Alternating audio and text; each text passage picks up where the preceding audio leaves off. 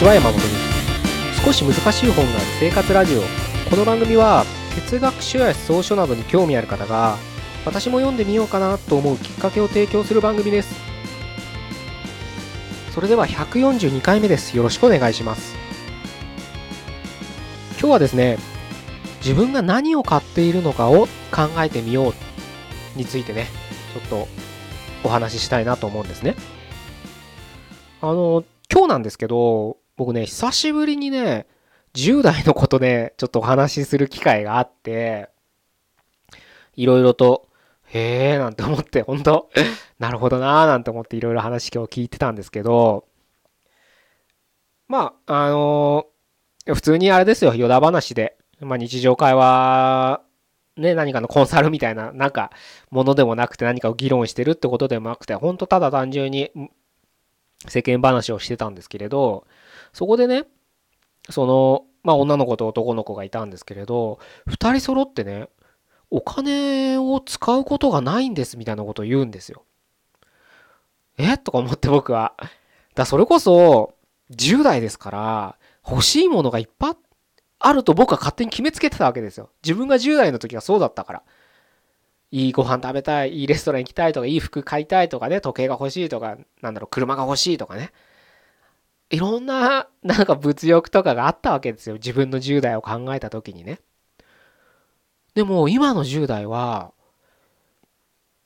え、お金使うことないんですよね、なんて言うんですよ。で、服とかも、いや別に毎日制服なんで別に服もそんな買うことないですし、とかね。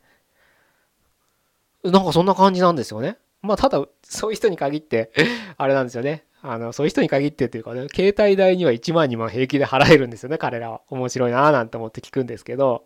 まあそれはちょっと別として、本当にね、単純になんかそういう物欲がないっていう言ったら、そういう一括りで言ったらいけないのかなとは思うんですけど、ただ自分が10代の時と比べて全然違うんだなっていうのを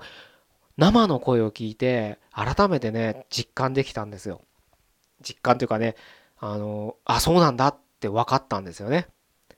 まあ本当にもう10年ぐらい前からですよね。あの車若者の車離れみたいなことが一時よく言われてたと思うんですよ。で僕世代はギリギリやっぱり免許取ったら車は買うものだみたいなのがやっぱちょっとあったんですね、まだ。うん、僕のもっと上世代よりは少なかったと思うんですやっぱり。でも、車ね、持ってる同級生もいっぱいいましたし、うん、それでね、やっぱいろんなとこ出かけたりとかしてるのが、大学時代とかよく見てましたし、自分も実際そうでしたから、うん。あの、それがね、あ、今車買わない人が多いんだ、みたいなね。だからカーシェアリングとかいうのも、あの、都市圏ではやってますよね。ああいったのを自分で持つ必要がないみたいなね、ステータス、昔はね、車のグレードによってステータスみたいのもあったかもしれないんですけど、まあ今もあるとは思うんですけどね。ただ、そういうのに全全く興味関心がない層が生まれてるってことなんですよね、結局は。で、もうそんな車どころじゃなくて、それこそもう日常生活のなんか服とかね、そういったものすら、いや別にみたいな子が増えてるっていうのは、なかなかなーなんて思って今日話を聞いてたんですけど、じゃあね、だからといって、物が売れてないかって言われたら、そんなことはないですよね。それこそよくね、ビジネス書なんてに、もう何度もね、例として使い古されたことなんで、あえてここで言うのもなんか、古臭くて嫌なんですけど、iPhone とかは売れてるわけじゃないですか。いや、欲しいものがないんだよね。って欲しいものがないんだよねって言ってる彼らも iPhone というものは買うんですよ。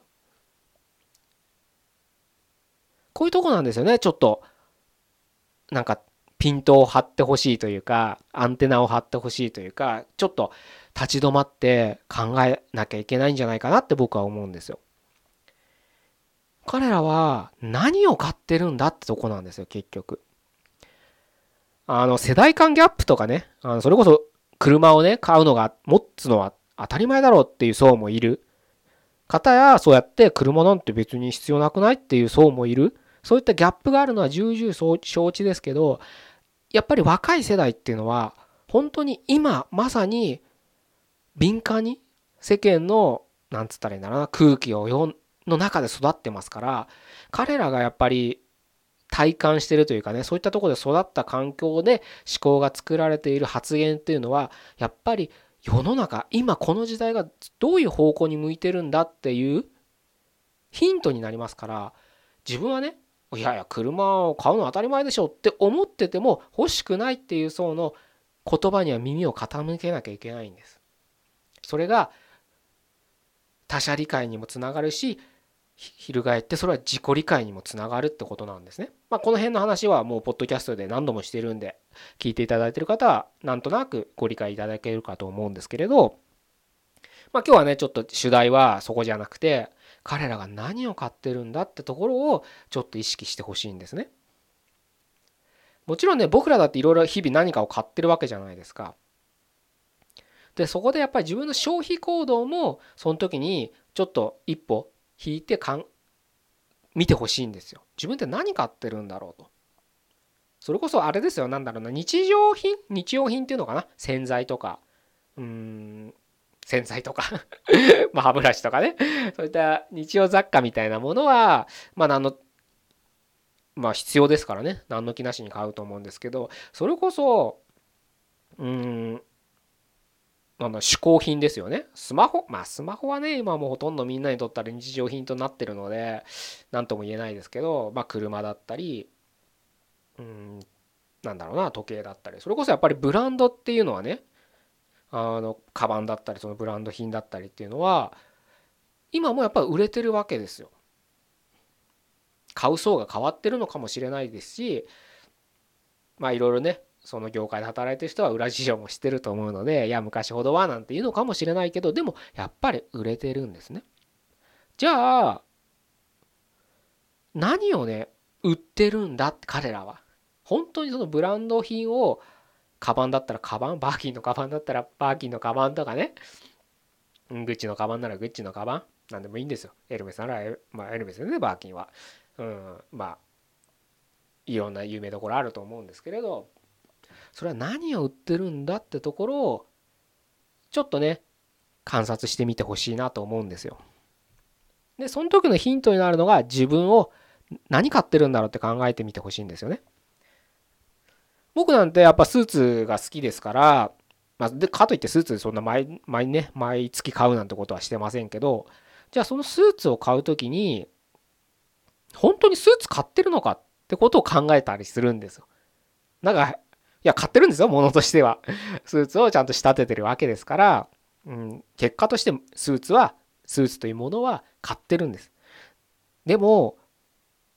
そのスーツにを欲してるのか、うん、欲してるのかっていうか、を買ってるのかっていうのを、なんか全問答じゃない、全問答とも言わないか。なんか不思議な問いなのかもしれないけど、わざわざね、敵記事から選んで、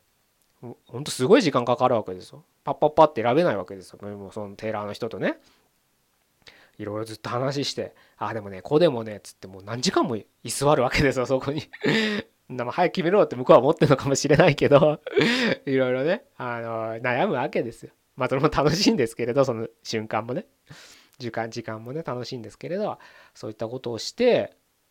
作った、作ってもらった、仕立ててもらったスーツを本当に買ってるのかってもの、ことなんです。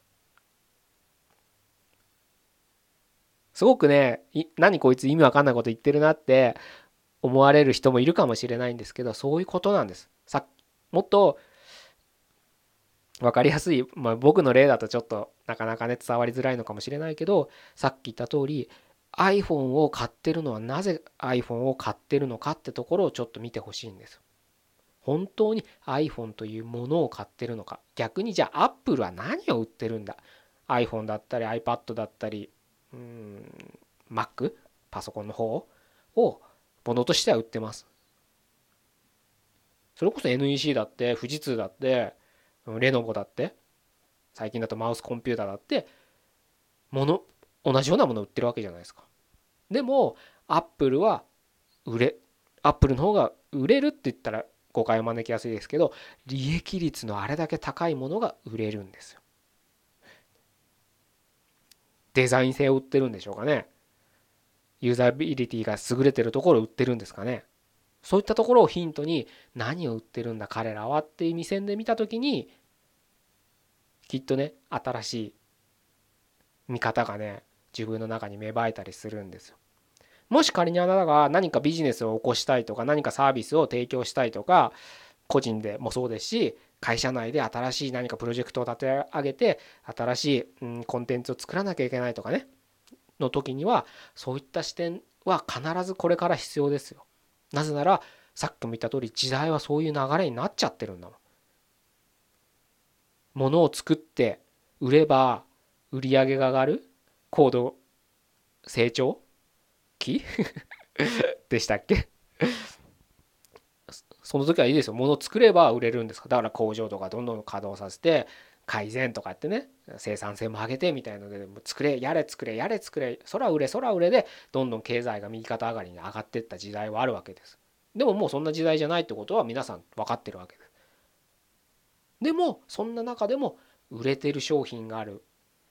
で人は買ってる自分も買ってる。じゃあ何を買ってるんだってところを自分なりに考えてほしいなというふうに思って今日はこういう話をしてます。これね今日冒頭僕はその10代のことをお話ししたって言いましたけど自分の狭い思考の中で閉じこもってたらこういった思考にもならないですよね。いや車買うの当たり前でしょなんで車買わねえんだ？のちっちゃいちっちゃい自分の枠組みの中に収まってたら彼らがなぜ車を買わないのか？ってとこにもう意識はいかないですよね。買わないやつがバカなんじゃないの？知らねえよそんなやつで終わるんです。それだとねすごく偏境な思考しかできないですよね。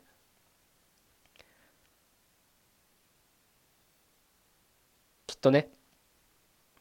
あなたが本を読む理由っていうのはいろいろあるかと思うんですけれど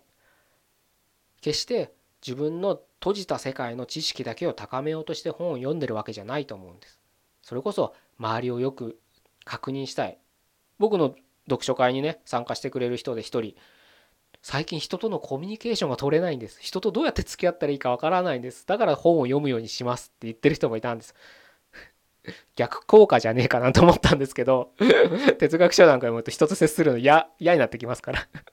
まあでもねそういった目的がある人もいるわけですよ。だからやっぱり読書っていうのは世界を開くために読むわけですからあの